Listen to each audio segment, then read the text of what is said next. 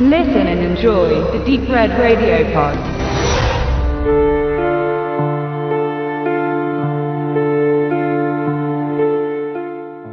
Nach der großartigen ersten Staffel Before Tod in Belfast habe ich nun endlich etwas kostbare Zeit freiräumen können, um die zweite Season zu betrachten. Doch um was geht es genau? Zehn Tage sind vergangen, seit der Serienmörder Paul Spector Detective Superintendent Stella Gibson angerufen hat, um ihr mitzuteilen, dass sie ihm niemals auf die Spur kommen wird. Zehn Tage, in denen Gibson fieberhaft nach einem neuen Weg sucht, ihn aufzuspüren.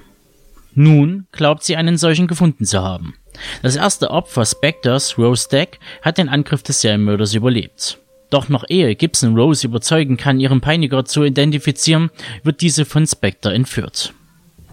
Als kurz darauf eine Leiche einer Frau gefunden wird, deutet alles darauf hin, dass es sich um Rose handelt. Spectre wird festgenommen. Der Täter und seine Verfolgerin stehen sich zum ersten Mal seit Beginn der Ermittlungen von Angesicht zu Angesicht gegenüber. Ein Augenblick, der das Leben der beiden für immer verändern wird. Auf die technischen Details der Produktion werde ich jetzt nicht weiter den Fokus legen, da sich diese von der ersten zur zweiten Staffel nicht groß geändert haben. Wer da noch etwas in Erfahrung bringen möchte, den verweise ich gerne auf die Review zur ersten Season. Einzig geändert hat sich etwas in der Figurenkonstellation und den weiteren Erzählsträngen. Alles wirkt etwas größer und zugleich behäbiger. Ich habe ja nichts gegen ein entschleunigtes Erzählen, aber die Story treibt es leider nicht wirklich an. Zu viel passiert nebenher und schnell verliert man das Auge fürs Wesentliche.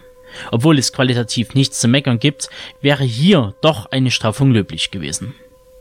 Was wiederum löblich erscheint, dass man weiter in die Psyche von Spectre und Gibson eintaucht.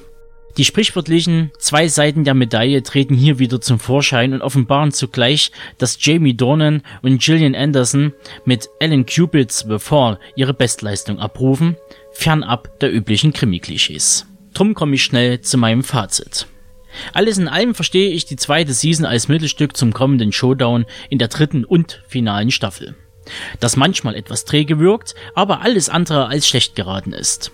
Denn dafür will man einfach wissen, wie es weitergeht, wie die Geschehnisse die Protagonisten verändern und wie sich Actio et Reactio in Belfast anfühlt. Deshalb gibt es von mir kein Label aller herausragend, sondern ein gut bis sehr gut.